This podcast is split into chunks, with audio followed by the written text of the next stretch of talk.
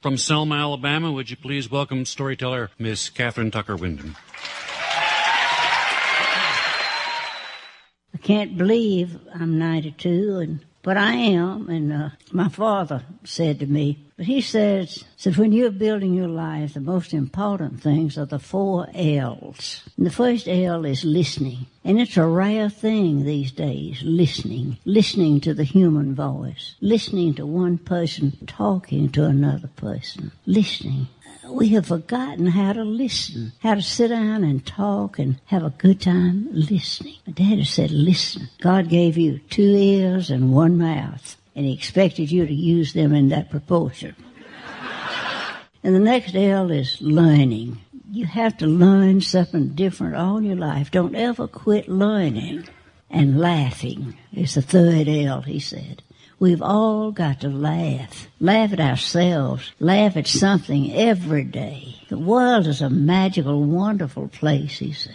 But we need to laugh together. Don't laugh at people, my father said. You laugh with people. And you can never hate anyone you've really laughed with. Laughter binds people together. The most important L is loving. Loving. That God put us here to love each other to enjoy each other, to help each other, to laugh together, to learn together, to listen together, but to love each other. And there's nothing that says I love you more pleasantly and more plainly than storytelling. Everybody here has stories that you need to tell, and now is the time to do it. Tell stories and tell each one with love, ending with, I love you. Thank. To Kathryn Tucker Windham speaking at the 2010 Alabama Storytelling Festival at the age of 92 about the importance of stories. I'm Amy Antonucci, and I'm here to welcome you to True Tales Radio. We're coming to you live from WSCA's West End studio, 909 Islington Street in Portsmouth, New Hampshire. True Tales Radio which is the recipient of the 2016 New Hampshire Magazine Award for the best storytelling program in New Hampshire. In case you haven't heard that yet. And we have been a place for local people to share their own true stories with our listeners and live audience. And tonight we have six storytellers on the theme of no theme. Open theme night, which did not mean we had to explain this. The theme wasn't openness. It was there was no theme. Over the years, we've put out all these themes with the idea of kind of getting people thinking, you know, because people say, "Oh, I don't have a story," and say, "Well, what about vacations?" Oh, I do have a good vacation story. So we really like having the theme. But then now and then we hear from people, "I have a great story, and it's never fit into your themes." So thus was born the open theme night, and here we are. All right. So uh, we also want to welcome the crew from and viewers of Portsmouth Public Media TV. They're taping here tonight, so you can watch True Tales on Tuesdays and Thursdays at 8 p.m. on Channel 98, or you can stream it at ppmtvnh.org slash live. Our underwriters, who are we, we are so grateful to, are Jan Hansen, who believes in the unique value of having an independent community radio station in the Seacoast. Pat Spalding, who believes in stories for grown-ups on True Tales Radio and who is curious to know, hey, what's your story? And Emily Spalding, author of Red Clay Girl, who believes that when you share your story, you never know who you might touch. So tonight, each of our storytellers will be introduced by MC Pat Spalding. They will then share a true story from their lives. They've each been given t- up to 10 minutes. Doesn't have to be exactly 10 minutes, it's up to 10 minutes ish for their telling. Um, there's not going to be rating or judging or voting or anything like that. We are just here to sit back or step up and listen to great stories born here in our own community.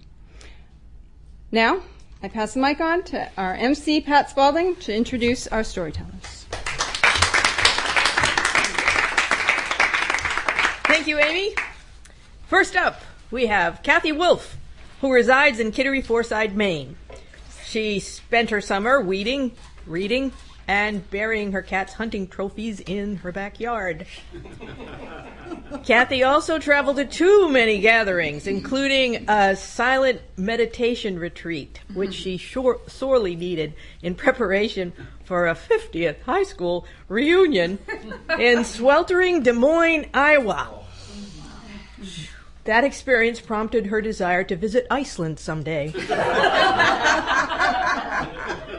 Kathy says, with a little luck and the right actors, the small dramas in life can slip into comedy.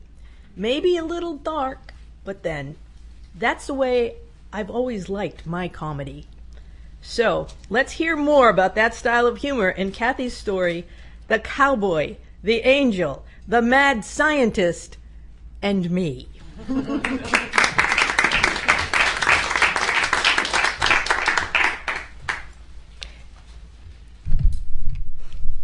I shrunk. I was in the basement of Mass General Hospital. Actually, it might have been the sub basement or the sub sub basement. It was a long elevator ride down. I had been wheeled into this room, and then the fellow who pushed me in there left. The room was completely empty except for a padded exam table in the middle. The walls are cement, painted a lurid yellow. There's nothing there, not even a hand sanitizer, no sink, no little happy faces, nothing. It felt like it could be an interrogation room, and maybe they wanted to keep the walls blank so when the torture had the blood splashing on them, they could wash it down fast. But actually, I wasn't there for interrogation. I was there for a clinical trial. Someone was going to come into this room and inject a bunch of radiation into my uh, abdomen. They were going to do this because that radiation was allegedly going to kill any ovarian cancer cells that had the audacity to still be hanging out after my entire abdomen had been scraped out in surgery, followed by six months of chemotherapy. Um, excuse me. It uh, it hadn't been easy uh, to decide this, but ovarian cancer uh, can be of something that really hangs on a while. After I had had the initial surgery six or seven months earlier, I went to see my oncologist, and she said, "Not to worry, chemo. We'll take care of it. We'll get rid of it." And I went, ah, and then she said, "And then it'll come back." I said, "What?" She said, "Ovarian cancer's like dandelions. You can pull them out, all of them one year, and then they're back." I went home, went into chemo, sat bald in my backyard that summer looking at dandelions. thinking, I hate dandelions. anyway, this was now December, and uh, I had been offered this clinical trial. It was extremely difficult for me to say yes to this trial because it involved putting radiation in my body, and not that long before, well, actually, 20 years before. I'd been very involved in the anti-nuclear movement. I'd even gone to jail. Well, National Guard Armory, and it was like jail. They kept us locked up for two weeks anyway. Um, and I, I still had friends, and myself too, who argued with dentists about taking x-rays. But I did a lot of research. I went to talk to another doctor who I had to find outside the Harvard Mass General complex in Boston. That's not easy. But I finally found an oncologist at Mount Auburn Hospital. I went to see him, and he said, I have a good feeling about your cancer. Oh, that is, uh, nobody had said that. That felt great. I floated all the way back to North Station on the subway, and I don't know if any of you have been around that area, but there's a roast beef shop right next door. No meat, no sugar, no alcohol had crossed my lips for seven months. I bought a great big roast beef sandwich and just didn't it. it tasted so good. But there, there was another reason too. I decided, not just that doctor's opinion, to go ahead with the trial, and that is that um, in my research, my stage of ovarian cancer, which was 3C, had about I had about a 30% chance to be around five years from then. So I figured radiation, ovarian cancer, that's a toss up. I'll go ahead and do it. So here I am in this room waiting for um, whatever's going to happen. And the door swings open, and in walks a cowboy. I mean, literally a cowboy. The man had a big cowboy hat on. He had a black waxed mustache. he was wearing a bolero around his neck and a red cowboy shirt. He had pressed blue jeans, pointy toed boots, and a giant belt buckle that, since I was sitting in the wheelchair and he was standing up, I could see very clearly, was an angry looking eagle surrounded by an arc of atoms. Over his over his shoulder, he had a Naugahyde bag. And not long after he got in the room, he opened the bag and pulled out a wand, and I realized he had a Geiger counter. He said, "Hi, howdy, how you doing?" I'm in a hospital. Sometimes people ask that and they really want to know. I didn't think he was one of them, so I said, "Fine." Um, he went around the room running his Geiger counter. I didn't hear anything, which was, I thought, a good sign at that point. And um, then the door opened again, and this woman walked in who looked, she looked like an angel without her wings. She was dressed in, a, in white. She was extremely pale. She had very light, thin blonde hair. Even the fluorescent light shone through it. She did not smile. She nodded at the cowboy. In her arms, her outstretched arms, rested a large metal box. She t- walked, and I swear almost backwards, to the wall, the far wall, and stood there holding this box. I thought, I think I slipped into a Pee Wee Herman movie. and, and the, meanwhile, the yellow of the walls did seem to be vibrating a bit. I mean, that got kind you would have seen in a Pee Wee Herman movie. And then I thought, well, I had had surgery the day before. The anesthesia might still be there. It was what they call second look surgery. It was necessary before I could be a candidate for the clinical trial. So um, they had put a port in my abdomen at the time, so at least I didn't have to be in that room nervous about a needle, which I hate needles. I, I didn't have to worry about that because they could just go in through this little plastic thing. So these guys are standing there, and then finally the door swings open and rushes in a very short man with a bald head and a little bit of gray hair. He was the doctor. He's staring at this oversized watch as he comes through the door. He has his white coat on buttoned wrong. so the collar's up here and making him look like he's slightly tilted. And then there's this big splotch of very fresh looking egg yolk right there on his uh, chest. Very, there was another smaller splotch of egg yolk at the corner of his mouth. And I thought, well, that's why he's late. So he he barely looks at me. He says, "Get get up on get up on the table." So I get out of the wheelchair, pull my Johnny tight, and get up on the table. And the angel steps forward with the box. The doctor opens the lid. He pulls out a hypodermic needle. It looked like it was more for a cow than a person. And he, um, oh, and meanwhile, the cowboy's running around the Geiger counter. And as soon as the box opens, it starts going like that. And so the doctor puts the hypodermic needle into the port in my abdomen and injects it pulls it out, puts it back in the box, box closed. Angel leaves, carrying it the way she carried it in. Doctor leaves. Geiger counterman still having fun going around the room, the cowboy. And then he leaves and he says, Don't worry, somebody will come get you soon.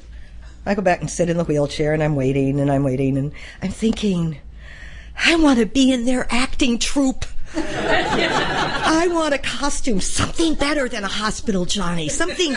I. They all had costumes. I want a red velvet gown, and, and so I can lay on this table close to my end, but miraculously saved. It wasn't the first time I had tried to add a little drama to my cancer, as if it didn't have enough.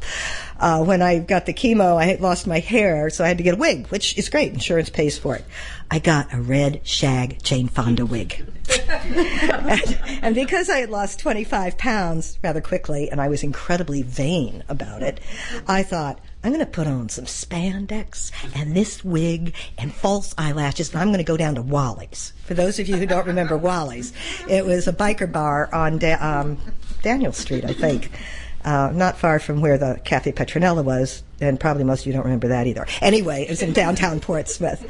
And I had so much fun sitting in my garden, trying not to look at dandelions, fantasizing on going to a biker bar in my red wig. Problem was, every time I got out of the house trying to wear the wig, I would have a hot flash because I'd had like instant menopause from the ovarian surgery.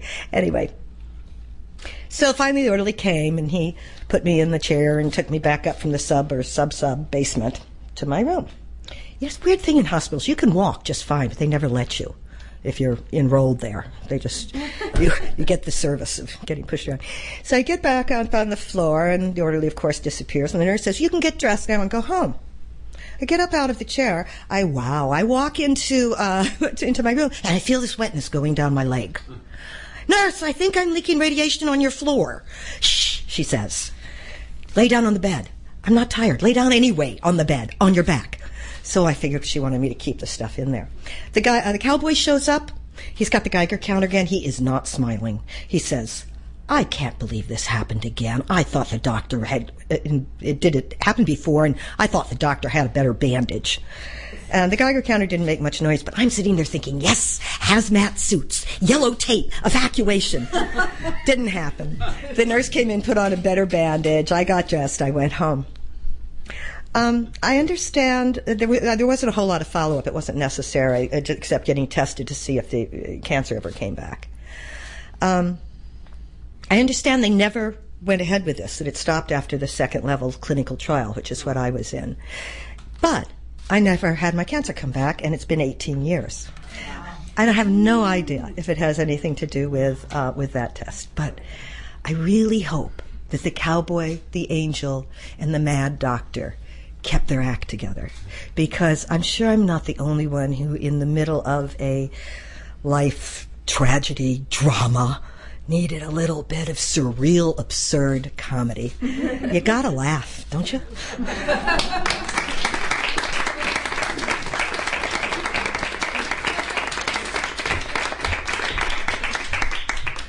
Yes, we do. We got to laugh. Thanks, Kathy. And uh, 18 years. Yes. Yes. yes. this is my real hair. Next up, we have Angela Matthews. She's been living in New Hampshire since the early 1970s when she took a job as a teacher in the Portsmouth School Department. After her career in education, she worked for six years for Star Island Co- Corporation, then retired in December of 2014. Now living in Rollinsford, Angela spends a lot of time gardening in one season or shoveling snow in the other. She claims to spend far too much time traveling back and forth to Portsmouth. Her story tonight involves travel tales that she finds to be quite humorous. Let's hope we do too. Its, its title is Snapshots. yeah, let's hope so. um, so, uh, shifting gears, a little lighthearted stuff here. My photo album, much like anyone's, are the chronicle of years of moments the birthdays, anniversaries, weddings, graduations, travel. Sometimes the photos are so much more enjoyable in retrospect than the moments were themselves. the emotional content is flattened a little from 3D to a static image. Everyone's smiling and happy. Holding the picture can be so much more fun sometimes than holding the moment. Travel snapshot, snapshot stories are among my favorites. They conjure all that escapes the click of the shutter. There's one of me and my college roommate, Anne, uh, in the fall of 1969 when she and I traveled in Europe together and stayed with distant relatives of mine in Agliano, Italy. The photo captures us scrubbing our clothes on washboards in matching tubs in front of fully functioning washing machine and lovely matching dryer covered in plastic to keep them clean. Earlier on that same trip, we hooked up with my cousin Eddie, who was stationed in Germany at the time. His tour, tour of duty was frequently interrupted, in fact, by friends and family who showed up at his army base expecting him to be a tour guide. I was not traveling light. I came complete with matching Samsonite presented as a graduation gift. yeah, think about it. 1969, it shouldn't have been a backpack.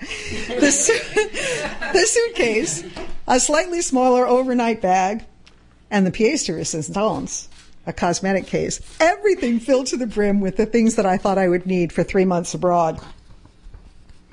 This was in the day when one could actually fly, fly with multiple bags and not be have them weighed or have to pay extra.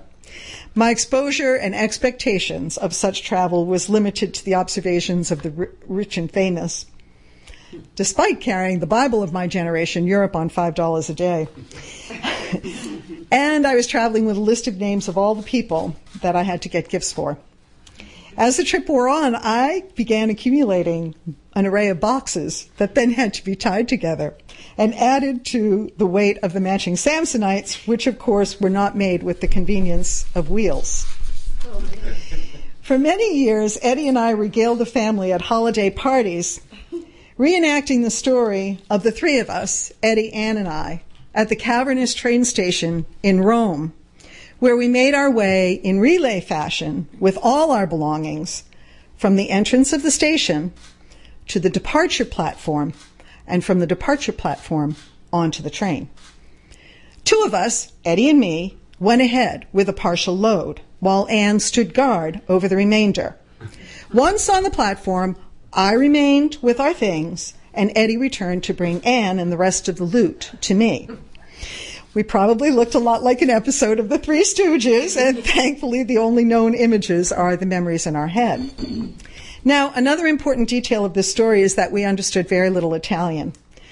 Just as we finally assembled on the platform, there was an announcement about our train north to Switzerland. That much we understood. Then we noticed our fellow passengers leaving our boarding location and rushing to a platform several platforms away. Ah, we groaned. But then we began the shuttle of our belongings, figuring we probably had enough time. And now we had to get them off to the new platform. Eddie went with Anne and half the stuff and got her settled into a cabin, helping her stow everything. Then he came off the train and back to me. As Eddie cleared the turn of that platform, he heard what sounded distinctly like the train leaving the station. In fact, it was. In a panic, Eddie rushes back toward the departing train. Fortunately, he was intercepted by a conductor who explained with some hand signals and gestures that that was the front half of the train, the 50 car train, that would be going to Switzerland. Of course, with Anne and half our stuff. The second half of train, the train was leaving from the platform where I was with the other half of our stuff. Phew, Eddie was immensely relieved. But Anne was on the departing train by herself with half of our stuff, no ticket, and no passport because we had all of that. Or her travel companions. Panic. It wasn't until 30 minutes out of Rome that Anne was now openly sobbing and certain she would never see us again, she was reunited with Eddie in the corridor of the 50 passenger cars. She was so far out of the train station when the two sections of the train were con- connected, she had no idea where she was, and worse, where we were. But now, together again, we resumed the shuttle back to me that would finally re- reunite all of our belongings and our travelers in the same cabin on the same section of the train, and even before we arrived in Switzerland. So Eddie had a penchant for being at the center of many such stories, or maybe it was just a glutton for punishment. But another favorite of mine was of him and my sister Annie, who also enjoyed a European vacation together. They were traveling in Bulgaria and they stayed in an elegant inn for one of their overnights. Things being relatively inexpensive for American travelers, they splurged and had breakfast in that dining room on the day of departure. As they pointed to each item on the menu, the waiter shook his head, saying, Da. Well, they continued to point at each item until they came to a nod of the head and a net, Whereupon they said, Two, please. They sat waiting and waiting and waiting until about a half hour later, when several waiters pushing carts of breakfast items came toward their table. In Bulgaria, the shake of a head and a da means yes. The nod of a head and a ne means no. And yes, they ordered the entire menu, except, except for the one thing that wasn't on the menu that morning. it was to their relief and great fortune. And you know, imagine what those Bulgarians thought of these crazy Americans. It was to their great relief that at that very moment, the dining room filled, quite ironically, with a group of Japanese tourists who were treated to this lost in translation breakfast buffet, which Eddie and Annie graciously shared with them. Another favorite snapshot involves a roots trip with my mother. She was very blue one Christmas when I called her, and it was about the unlikelihood of ever seeing where her parents were born. Nonsense, I said. I'll take you to Italy. We'll go together. We did. We arrived in Milan and rented a car. I'm going to interject here. The Italians are gracious, slow moving, thoughtful, and lovely people till they get behind a wheel of a car. and then, and then good luck. I mean, it was crazy driving in Italy. I was terrified, and I'm not a slow driver, but I was terrified. So anyway, um, we arrived in Milan and rented a car, with Bettola being our first stop on the grand tour. My grandfather was born there in 1894 when he was, and when he was 16 years old, he immigrated to New York to live with his 18 year old brother. I, you know, I can't imagine they're like teenagers and they're headed to another country, you know, not like to friend, spend an overnight with some friends. His brother died of influenza not long after he arrived. Another story, but I just, you know, wow, so brave. As it happened, now we're back in Italy, every hotel in Milan was booked solid for a convention that week. So we had to find a place to stay in another town, tiny town of Bobbio, 40 minutes and a mountain away from Bettola. The next day, as we made our way up and down the mountain into the ancestral village, I was stunned at the size of the city sprawling across the valley below and up the opposite mountainside. I felt my heart sink. How would we ever find our relatives in this town? We crossed a small bridge onto what seemed to be the main street, and we pulled into a gas station for some gas. Undaunted, my mother, in halting Italian, told the attendant she was looking for her family. She asked if he knew where the Rusconis lived. I rolled my eyes and wondered what he must be thinking, these crazy Americans on a roots trip. Sì, he says. Ci sono due donne che vivono accanto all'altro in questi edifici lì. My mother smugly translated to me, her doubting daughter, yes, there are two Rusconi women who live in next door to each other in those two buildings over there. so we walked down the street. We rang the bell on the first apartment building with my mother speaking in halting Italian and a wonderful woman who had married my grandfather's nephew ran down the stairs. She didn't even wait for my mother to finish the message. She banged on that door buzzer. The door opens and she's running down the stairs to greet us. She was so excited to meet my mother, a woman whom she'd only known through letters and stories and pictures. The next few hours were the best of the trip, including a tour to the house where my grandfather was born and a trip to the cemetery where our ancestors lay resting in what looked more like a villa of sparkling white gates with a corridor along a long mausoleum and grave plots of white alabaster beds, complete with photographs of the dearly departed, neatly affixed to the headstones in weatherproof glass. Now, Another interesting thing about this particular trip was that it had a rough beginning. You see, we were supposed to fly out of Boston to Paris on September 13th, 2001. Mm. Two days after 9 11. It was my first, but not my last, brush with travel planning in times of cataclysmic events. In the fall of 2010, I began researching a Mediterranean cruise that would visit the ancient sites along stops around the Mediterranean in Greece, Turkey, Jordan, Israel, Egypt, Tunisia. That plan was interrupted by the Arab Spring, and I've yet to put that back on track. Last fall, I began planning a trip that would take me to France and then to Turkey, completely unaware that only 10 months later there would be a political coup in Turkey. Tomorrow, I'm going to be flying out on this trip. My friends tell me that maybe the State Department should check in with me when I begin my travel planning, so, so, so that so that they'll know where to look for the next eruption. As for me, coup or no coup, I'm sticking with my plans and thinking forward to looking back on snapshots of this trip and the stories that it will hold. Thank you.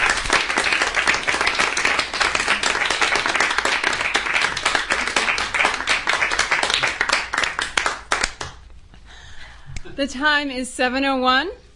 You are listening to Portsmouth Community Radio. That's WSCA LPFM 106.1 FM. This is True Tales Radio. I am Amy Antonucci, and here comes Pat Spalding to introduce our next storyteller. Thanks, Angela. Um, Angela has to leave, so good story. Thank you. Annette Slattery's up next. Originally from Germany, she married a Midwesterner 18 years ago and somehow managed to find her way to Portsmouth, New Hampshire, where she and her husband have lived for the last two years. Annette has always been a dedicated storyteller to whomever was willing to listen. After being guaranteed of a listening audience right here, this will be the second story that she has told at True Tales Radio. It comes with a warning don't try this at home. And is titled Meeting People. Come on up, Annette.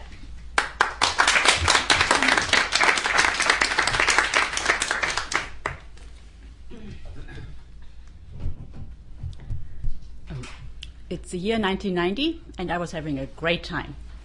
I was 20 years old, and I had just moved from the small town that I grew up in to a mid sized city in Germany to go to university.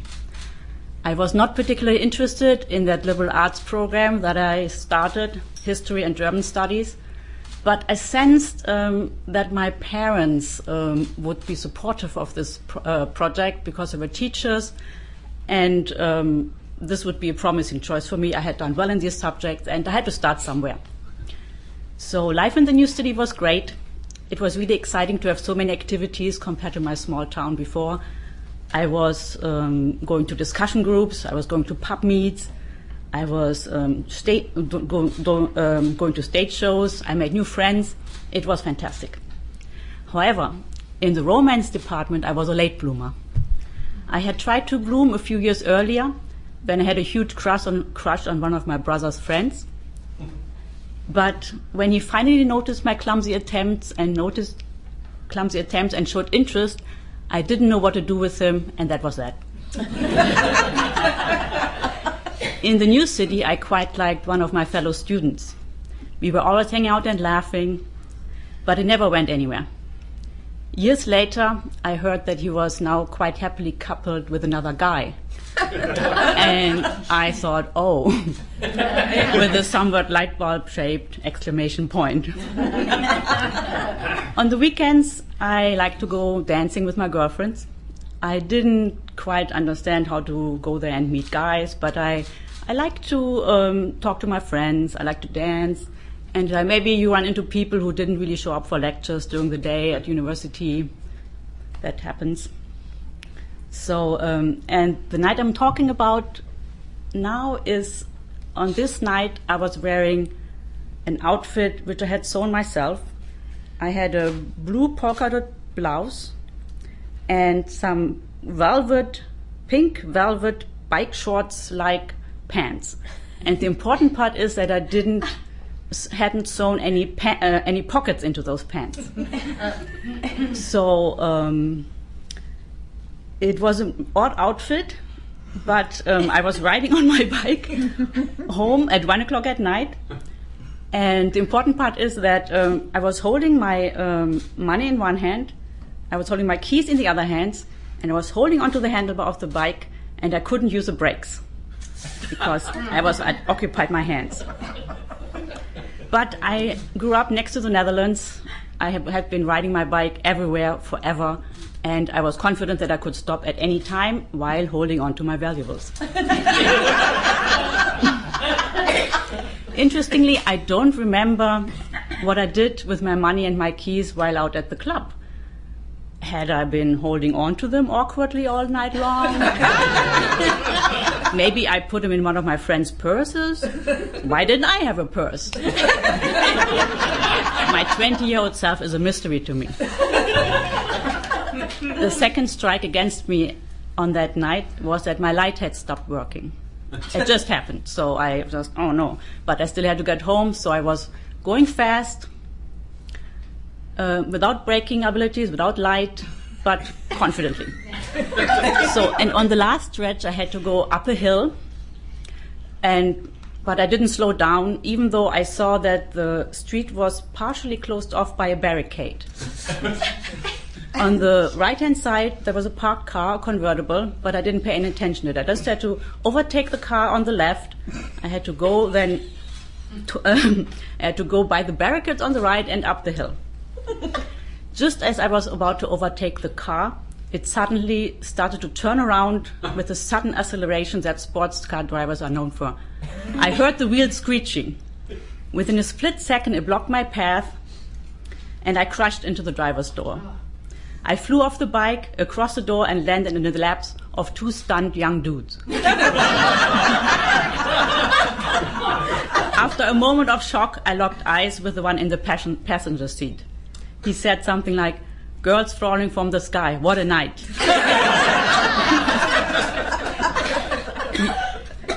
What could have been the best how we met story ever was foiled by my immediate fear of getting blamed for this accident and having to pay for some rich guy's car door.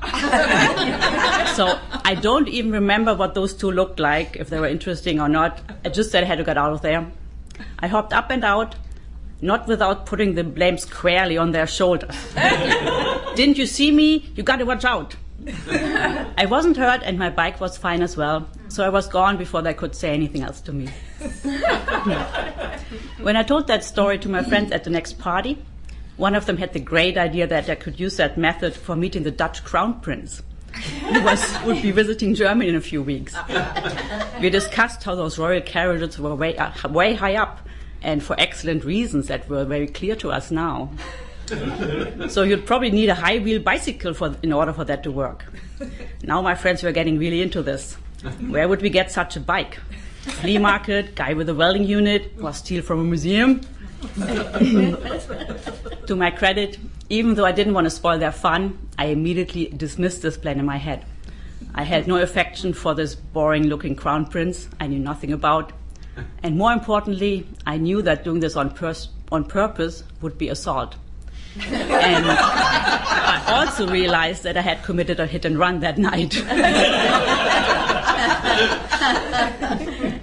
a few months later, I dropped out of that liberal arts problem uh, program uh, because I just couldn't get in, into the nitty gritty, gritty of those topics, and I had to cut my losses. I was worried that my parents would be quite disappointed by this, and especially my dad, because he had never had such opportunities for school. But he's a huge Francophile, so I plan to redeem myself somewhat by working and saving up to go to France for a semester long language program that a friend of mine had recommended. Plus, learning a foreign language is never wrong when you have some time on your hands. At least such is the common wisdom in my family. Too bad for my dad that it was at that French language program that I met my future husband, who is not only not a native French speaker, but an American. it was a little bit bad for me too, because by hanging out mainly with the English speaking students, I didn't learn as much French as I could have. On the bright side, my English really improved.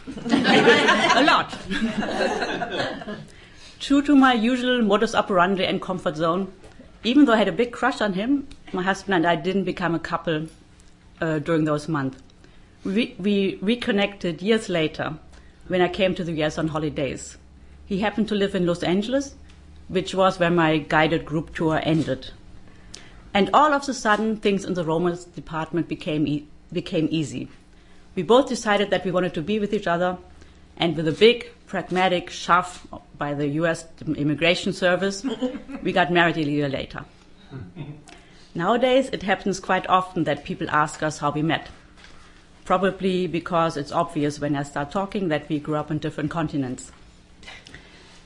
And while our story is solid and not too boring, I always wish a tiny little bit that I could start my answer with. It was a dark night, and I was riding home on my bike. Fast like the wind, when suddenly.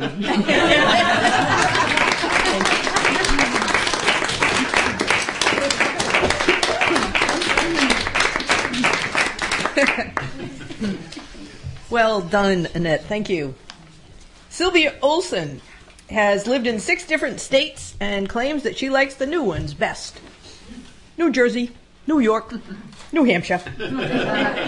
While working in Western New York, she devoted much of her life to public service and social justice. Today, Sylvia is relaxing in New Hampshire, climbing mountains, walking the beach, and writing short stories and novels based on true life experiences and the people she came to know. Tonight, it sounds like she'll tell us about a few people that she did not come to know in her story.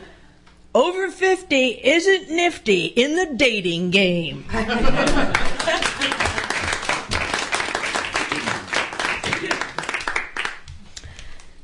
A walk in the woods with Bob. Dating one more guy over 50. I'm lost in the woods with my date. I'll call him Bob. We're wandering around, following a chain chain of small, lush, grassy clearings like putting greens. Maybe there's three or four of them, maybe only two. Not sure how many because we're lost. Each putting green comes complete with high tech deer stand.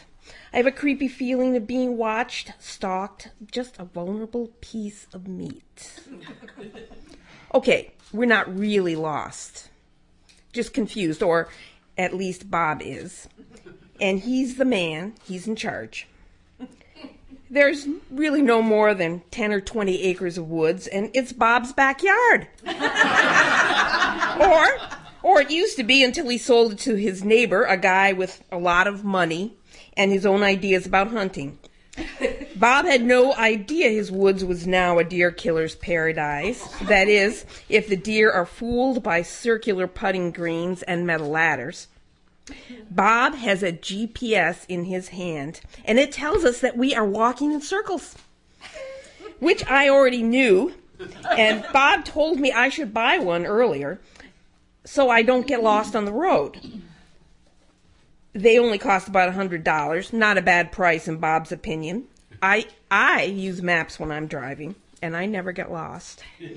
Bob's staring at the GPS and doesn't know what to do with it. It only tells us where we've been and not where we need to go. Bob's about five foot seven, a small man. I can look him right in the eye. He has a head of longish, glossy dark hair and a big mustache. Kind kind of likes to toss its head back and push the hair out of his eyes, shake it a little and run his fingers through it like a singer in a 70s hair band. Th- three dog night, maybe. And, and he's old enough to be that singer. He's about 55. He, he's got a deep, booming voice because he's that kind of guy. He wants to be heard, and because he only quit smoking five years ago. Bob just wanted to take me for a little walk in the woods. A romantic walk, maybe. I, I told him I liked hiking, and I guess this was his idea of a hike. It's a dense, kind of ugly forest growth woods. The smallest trees are kind of crammed together, lots of thick, weedy undergrowth on top of a hill near Concord, New Hampshire. This is an internet date. Bob had a post on Craigslist. He was looking for an adventurous woman who would like to go sailing out of Rye Harbor. I, I live in Portsmouth, so I thought, well, I'd give it a shot. Close to home, something interesting to do, and I have met some normal men on Craigslist. Unpleasant, maybe, or just a poor match, but but normal. And, and Bob Bob isn't abnormal. He's just kind of average, but he also doesn't live anywhere near Portsmouth. Bob is in the process of telling me his life story and providing his resume. It's all he's done for the entire date, other than asking me if I can cook and carry on a conversation, since sailing consists of a lot of sitting around. He's never going to find out if I can talk since he's doing all the talking. Bob's telling me how his last girlfriend dumped him because, well, he won't exactly say, but he'd only broken up with her two weeks ago and he wanted her back apparently. but on his terms, not hers. And Bob was married twice. His last wife left him up there in the hill, but he didn't say why. Bob Bob also had a number of ex-girlfriends, and he was still friends with at least one of them. He rented her a room in his house, and he seemed to like that, but she moved out. Bob is also bleeding money, he tells me. The real estate market is tanking, and that's Bob's business. He also made the mistake of sinking most of his money in real estate. He can't he couldn't afford to sell anything and he couldn't afford the mortgages either. And I'd seen his house inside and outside. Ugly, bare, and modern, surrounded by a lot of lawn and all that woods that wasn't his anymore. During our walk, he offered to rent me a room for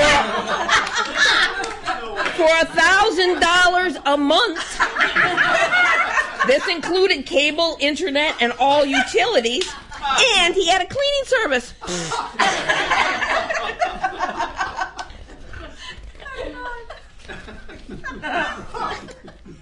Did I skip a beat? I pointed out I lived in Portsmouth. I liked it there, and my job was in Kittery, so I wasn't interested. He just couldn't believe I would pass up such a deal. We weren't even dating yet. This was the first date.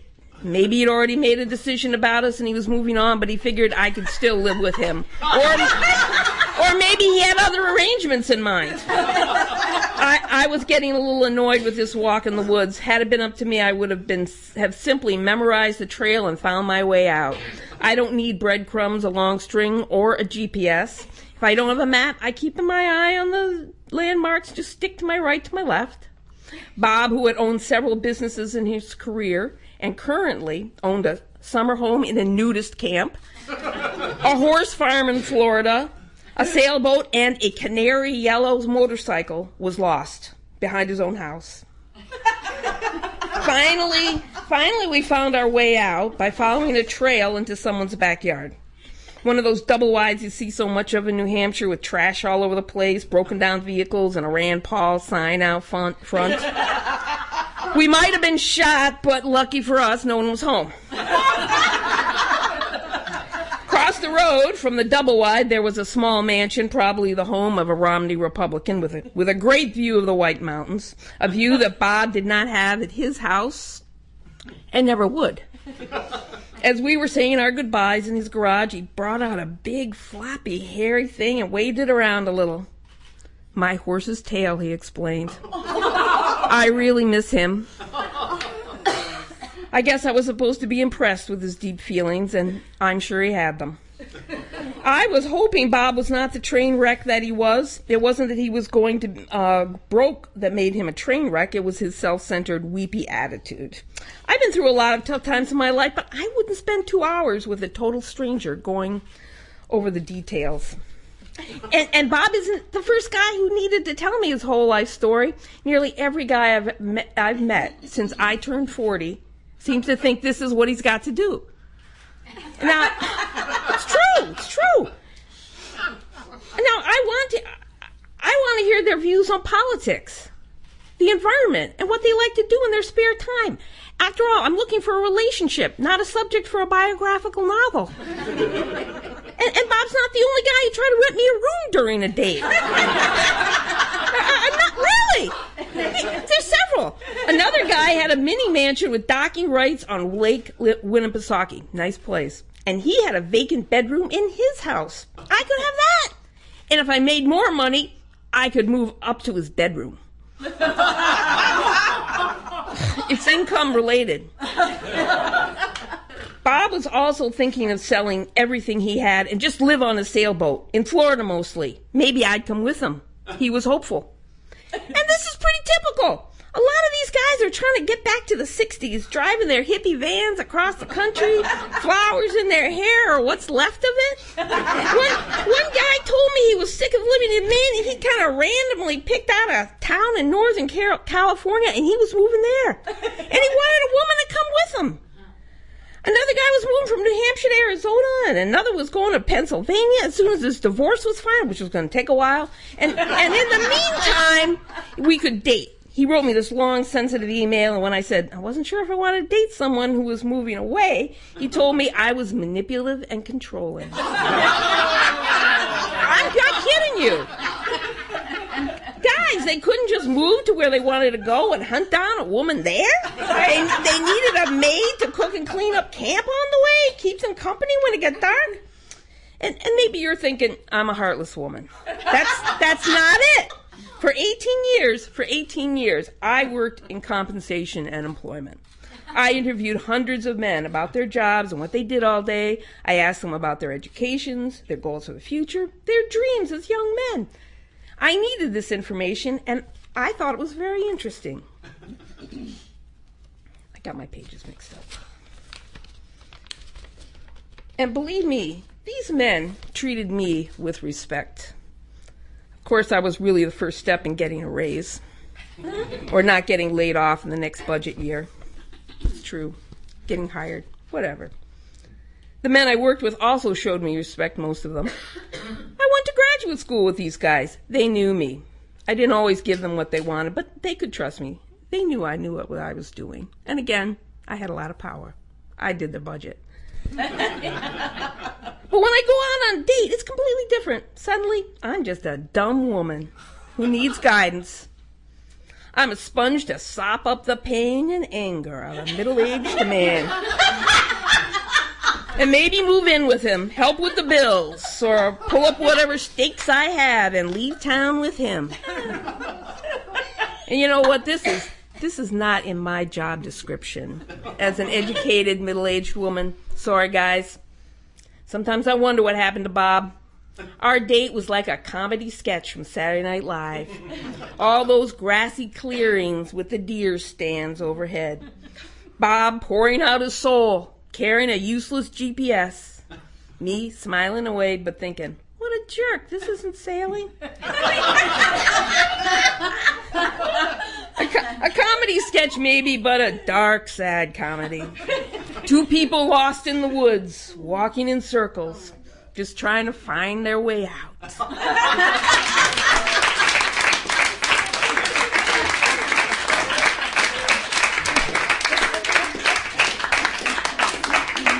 Thanks, Sylvia. Apparently, there's a few people in the audience who can identify.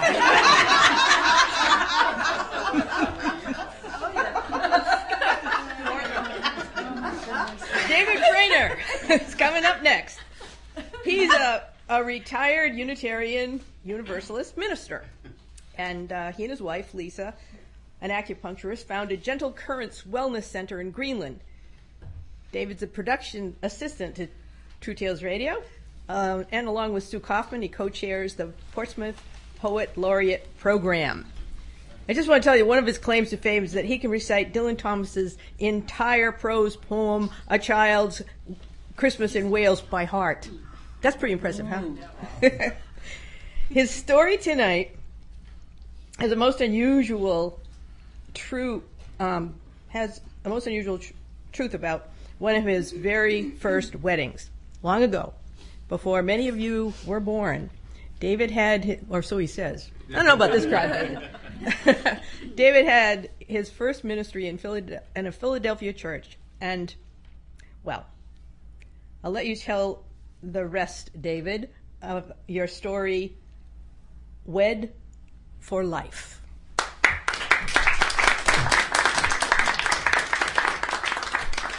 Three minutes. So what they do with the poetry. Then you go on with the poetry. So now for something completely different. it was early winter in 1976. Many of you were not born yet, I know, but it was early winter 1976. I was a brand new Unitarian Universalist minister. I'd just been called to my first post as the director of religious education for the Unitarian Society of Germantown in northwest Philadelphia. I was sitting at my desk when the phone rang. It was Vic Carpenter, who was the senior minister at the distinguished downtown church, First Unitarian Church of Philadelphia. David, I need a favor. Now you have to consider my position.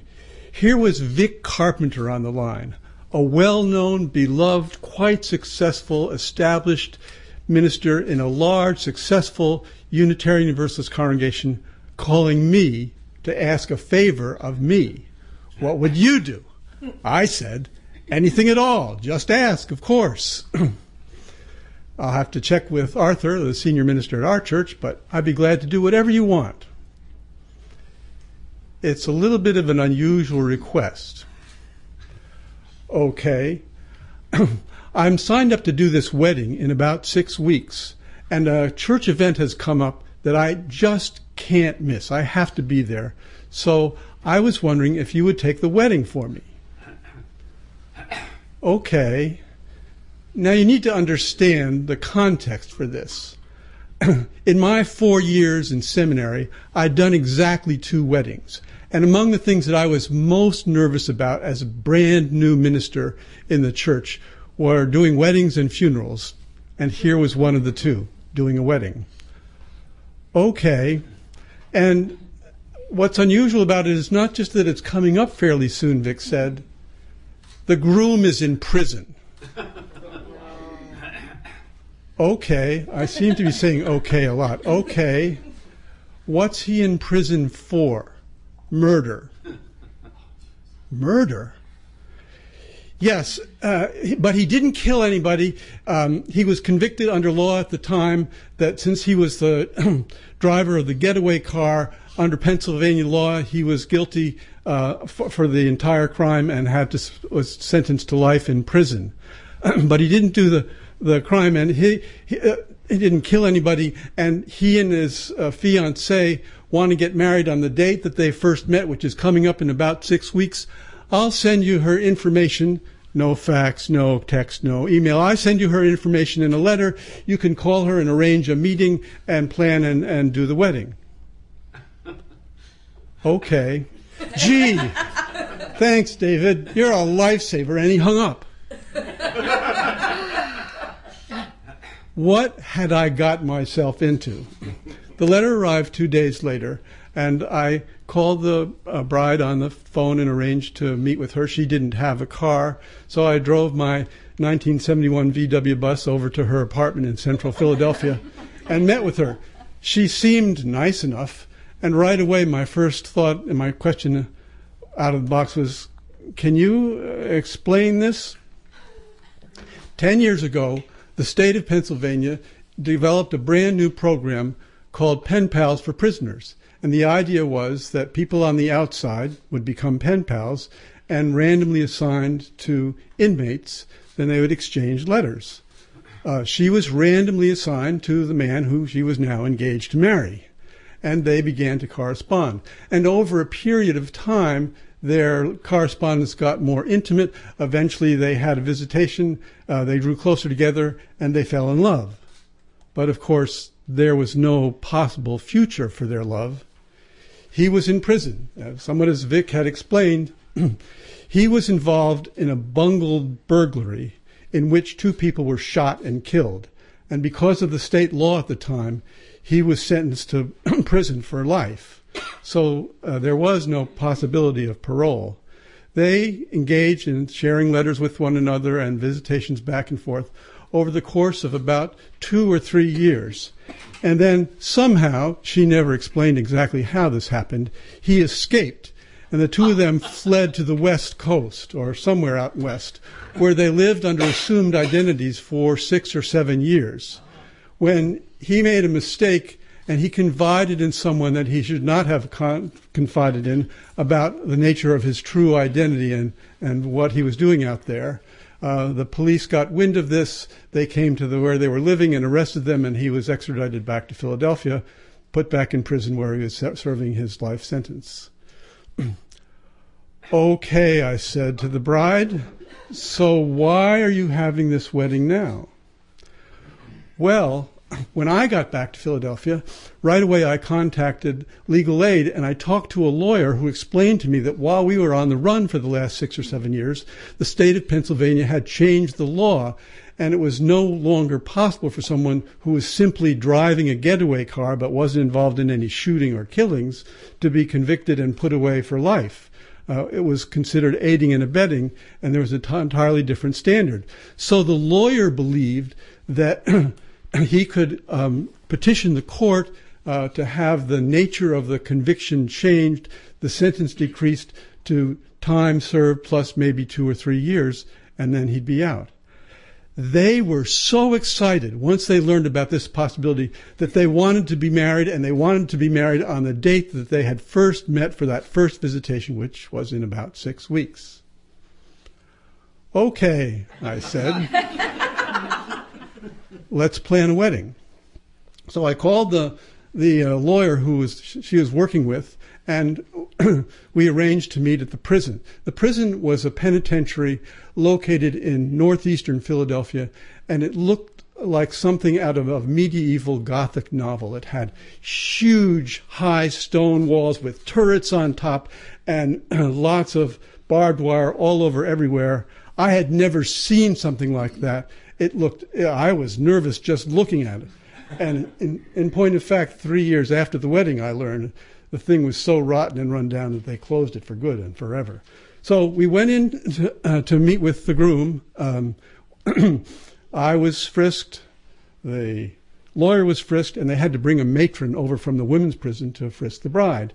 And we were ushered into what they called a library. Now, the library was a little more than a large walk in closet. It had several sort of falling down bookshelves on one side, an old beat up table, uh, some torn up books, and some uh, stuffed chairs with the stuffing was ripped and coming out of them.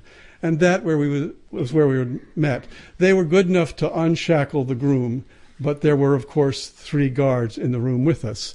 So it really wasn't exactly your typical wedding planning meeting. it was more of a meet and greet. Um, we came to realize that the, uh, he came to realize that the bride and I would plan the wedding.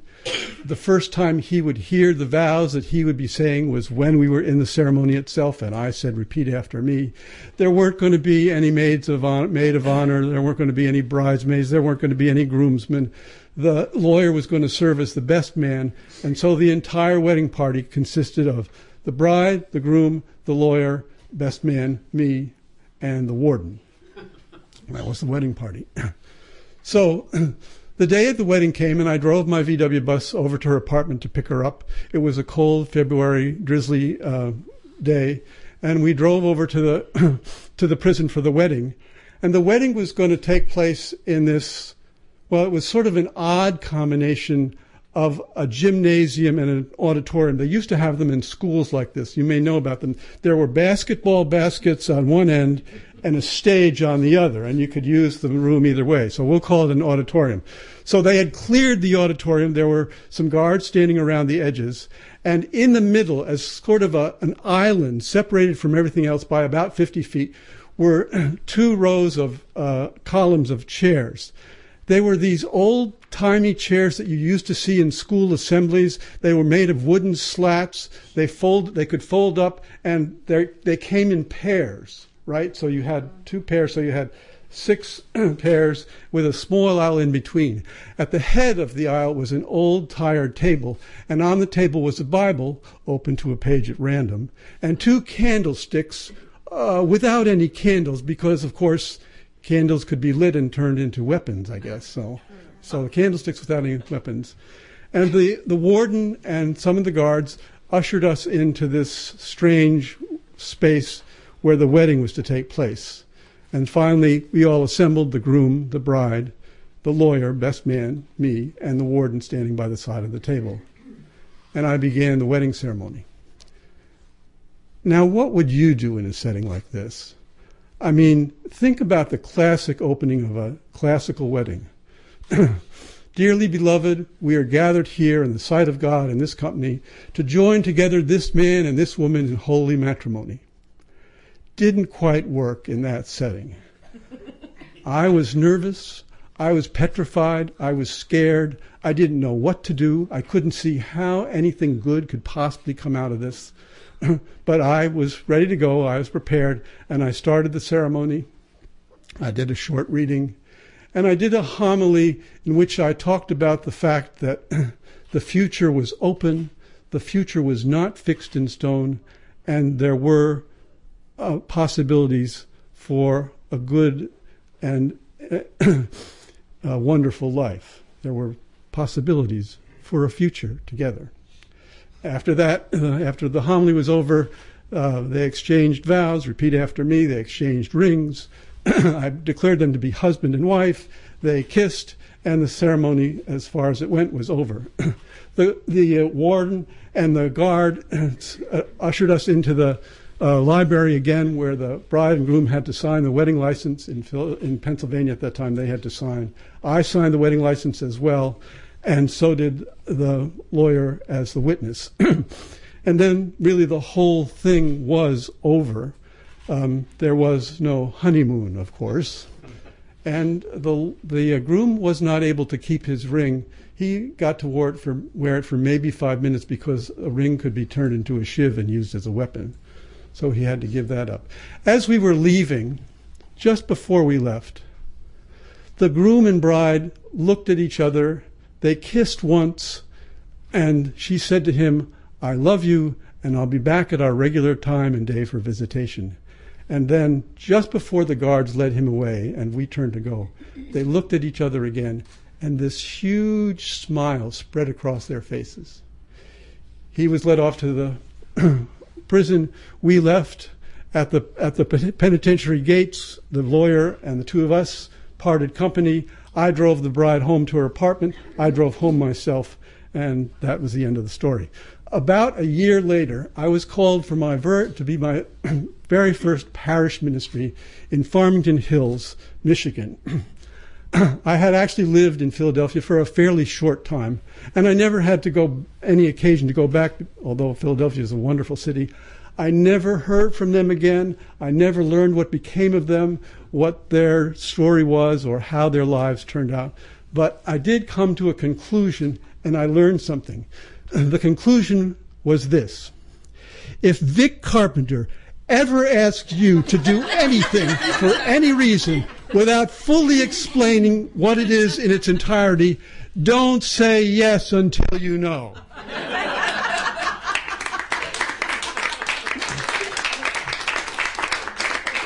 On a somewhat more serious note,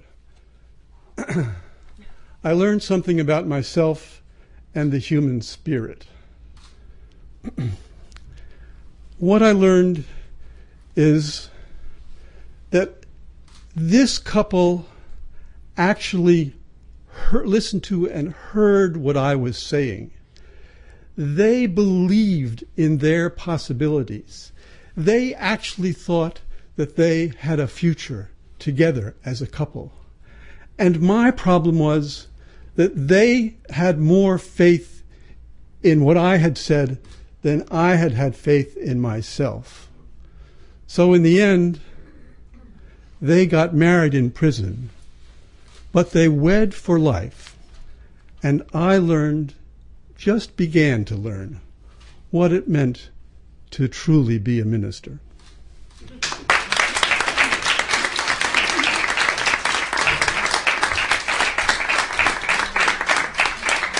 Thank you, David. Sharon Rhodes is up next. She works and lives in Portsmouth, New Hampshire, where she's currently looking for the ultimate studio apartment. Anybody out there got some suggestions? Get in touch. Sharon's favorite thing to do is to spend time with her grandson Jacob, who is always in the present moment. It's a great thing about kids. Tonight, she'll take us back to a moment in her own childhood when she and her brother, eight and five years old, concocted a cover up story about the accidental death of Smokey the parakeet. the title of this escapade gone wrong is Don't Take the Bird Out Until It's Done.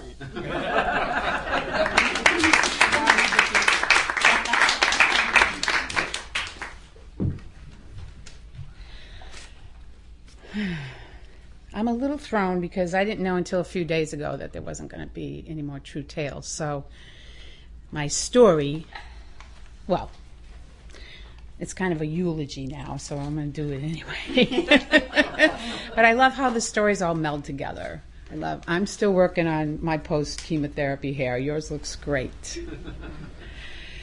And now you have a new dating website, prison, and I'm pretty sure they can't ask you to move in with them. I already, I, I've decided they're all they're all ex-cons. or otherwise, they're prisoners of their own souls. and you showed us, you know, how to get there.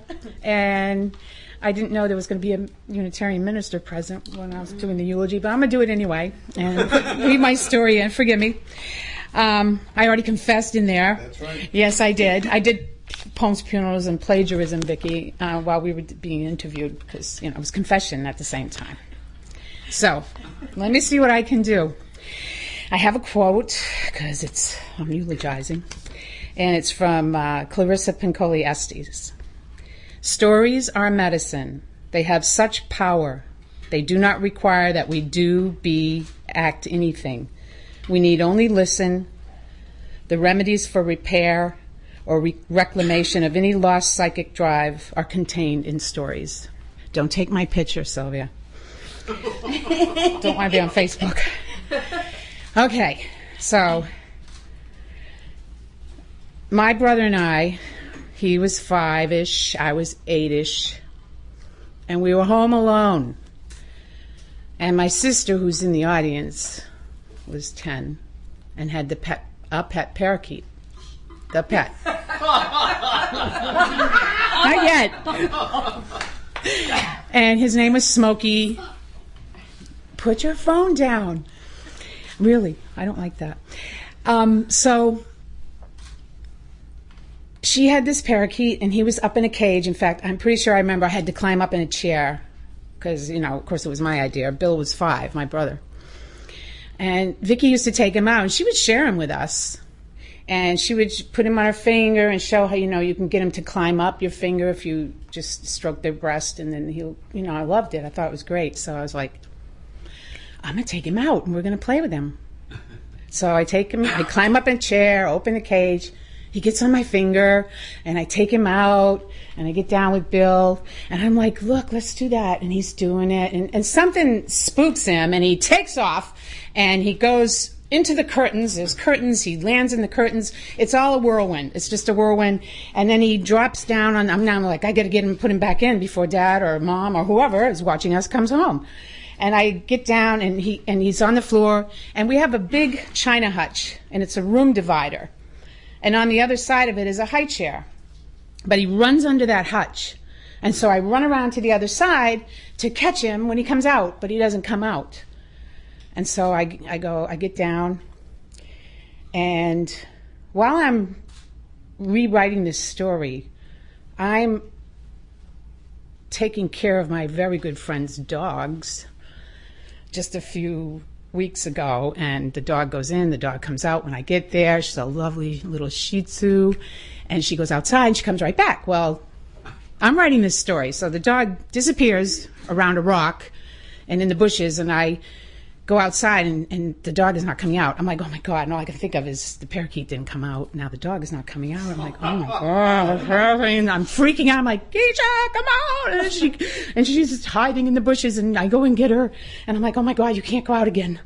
That's not going to happen. I'm, I'm all paranoid now. So, but anyway, I'm looking, at, I'm looking, waiting for him to come out. He doesn't come out. So I get down on my hands and knees and I'm looking and I, and I, and I see him laying down. I've never seen a bird lay down before. And he's not moving. So I reach under and I pick him up and he's limp. I mean, he's done. I didn't know dead just from cartoons. He's done for. So I'm I'm holding him and his little head is hanging and I'm just like, oh my and I'm eight. I don't know what to do. And my brother's like, what, what? I go, he's done, he's done. He said? And then I thought, oh my God, you know, for whatever reason, I'm so totally in a panic. And I said, I'm going to put him back in the cage and don't say anything. Don't say anything. I'm just going to put him back in a cage, lay him on the floor, and don't say anything when Vicky and Dad or any, don't Bill, don't say anything. We just put him in. I put him and laid him down, and closed the little door. And then we sat down and pretended to watch TV. And then I don't know how long. I'm not even going to guesstimate. Try to remember. Memory's subjective anyway. So in comes Vicky and my father, And the minute they get in the house, Bill goes, Vicky, look at your bird. It's done. and I don't remember. I do remember it wasn't a teachable moment. but I don't remember much of what happened after that. But my brother Bill and I were.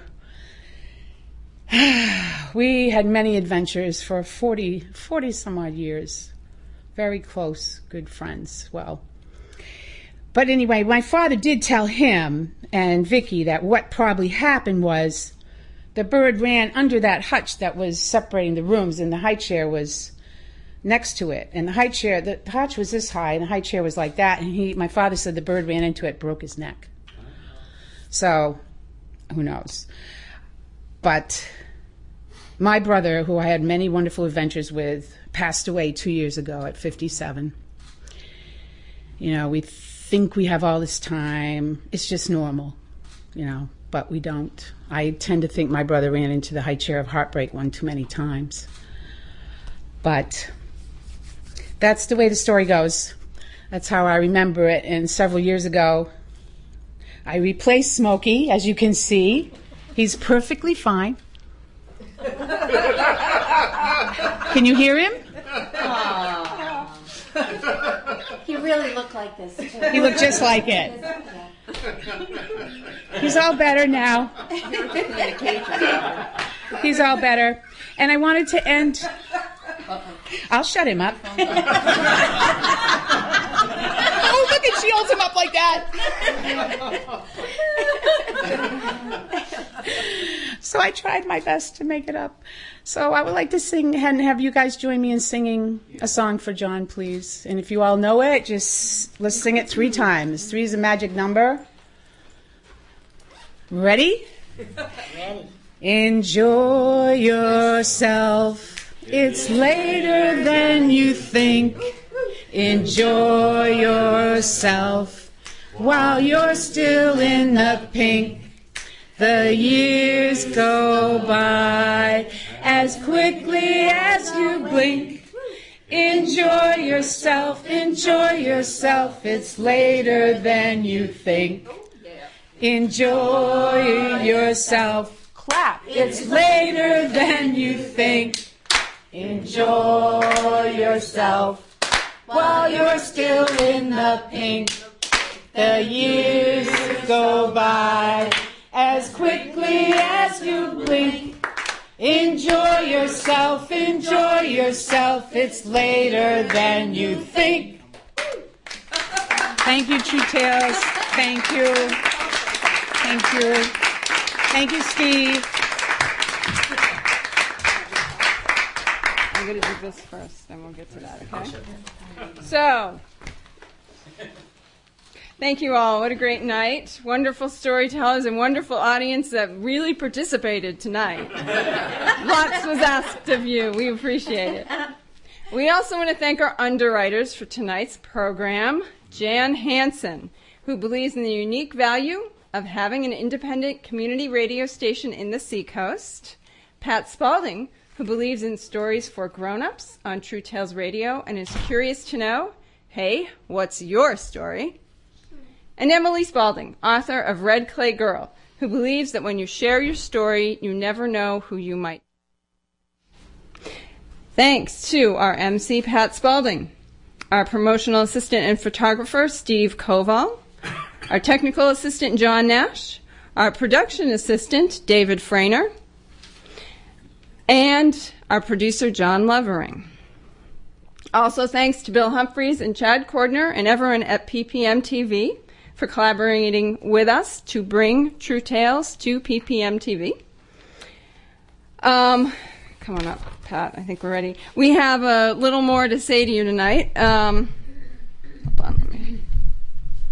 So, folks see Pat and I up here a lot, or hear us out there. So we are the faces or the voices of True Tales Radio. But the truth is, John Lovering is our founder. He's, of course, the producer. And he's been something of the backbone of True Tales Radio. And this is his last show with us. I actually worked with John for about 14 years here at WSCA. I'm going to truly miss working with him.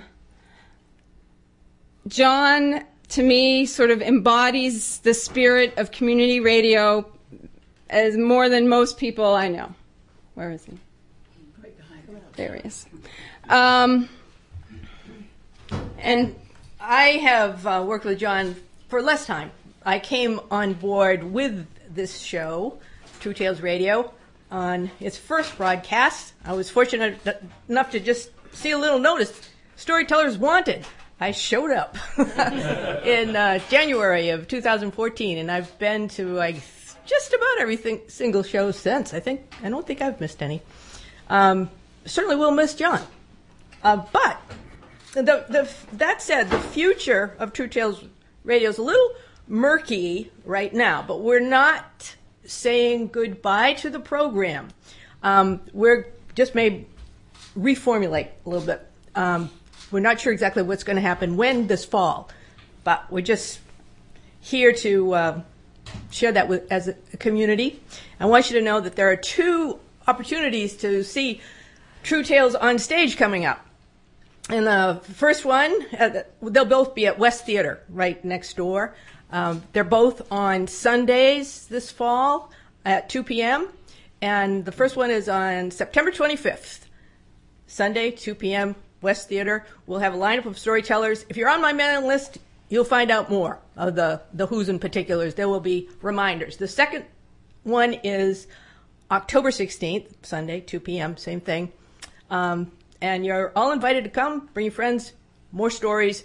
True Tales Radio, and you might get the poop about what's coming down next.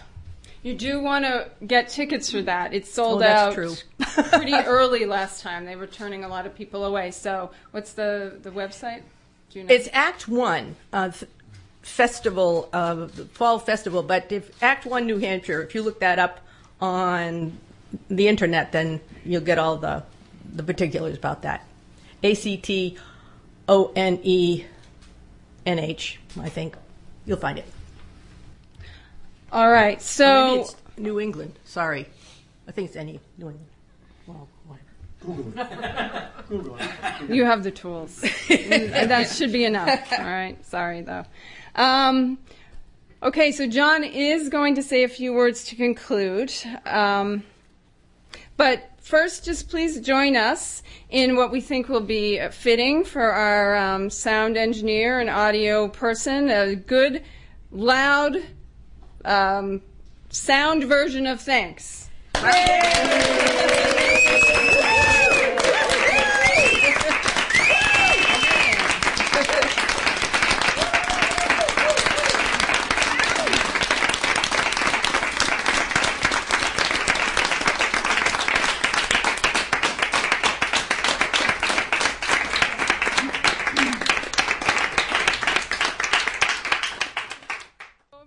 those of you in the non studio listening audience, John will say a few more words to you.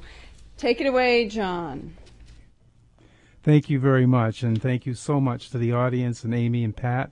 Um, uh, ladies and gentlemen, with tonight's True Tales Radio, I conclude my association with WSCA. It's been nearly a 13 year role that I'm grateful for having the opportunity to fulfill. As I leave Portsmouth Community Radio, I want to thank Pat Spalding, Amy Antonucci, Steve Colville, Rocky Smith, Gene Gagney, Steve Diamond, and of course my audio theater co-host John Nash for being part of the best team anyone could have had to make True Tales Radio such a successful program. I also want to thank the co-hosts of Don't Diss My Ability that broadcast its last show here on WSCA earlier this afternoon, Ronnie Tomanio, Pamela Sollenberger, and Lee Harvey, with past co-hosts Ali Ketchum, John Eubanks, and Mike St. Cyr, who at one point was our very own hippy dippy weatherman. And within the past several months, Sean Henderson, who put the show on local cable TV and YouTube. Thank you, Sean, for helping to spread the good that Don't Diss My Ability had to share.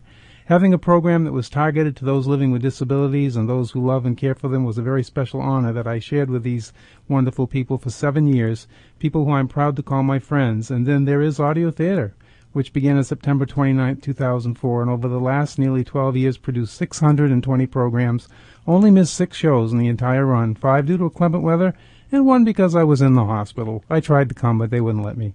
Last July, John Nash joined me as a talented and creative co-host, and I leave the show in his capable hands and wish him all the success possible.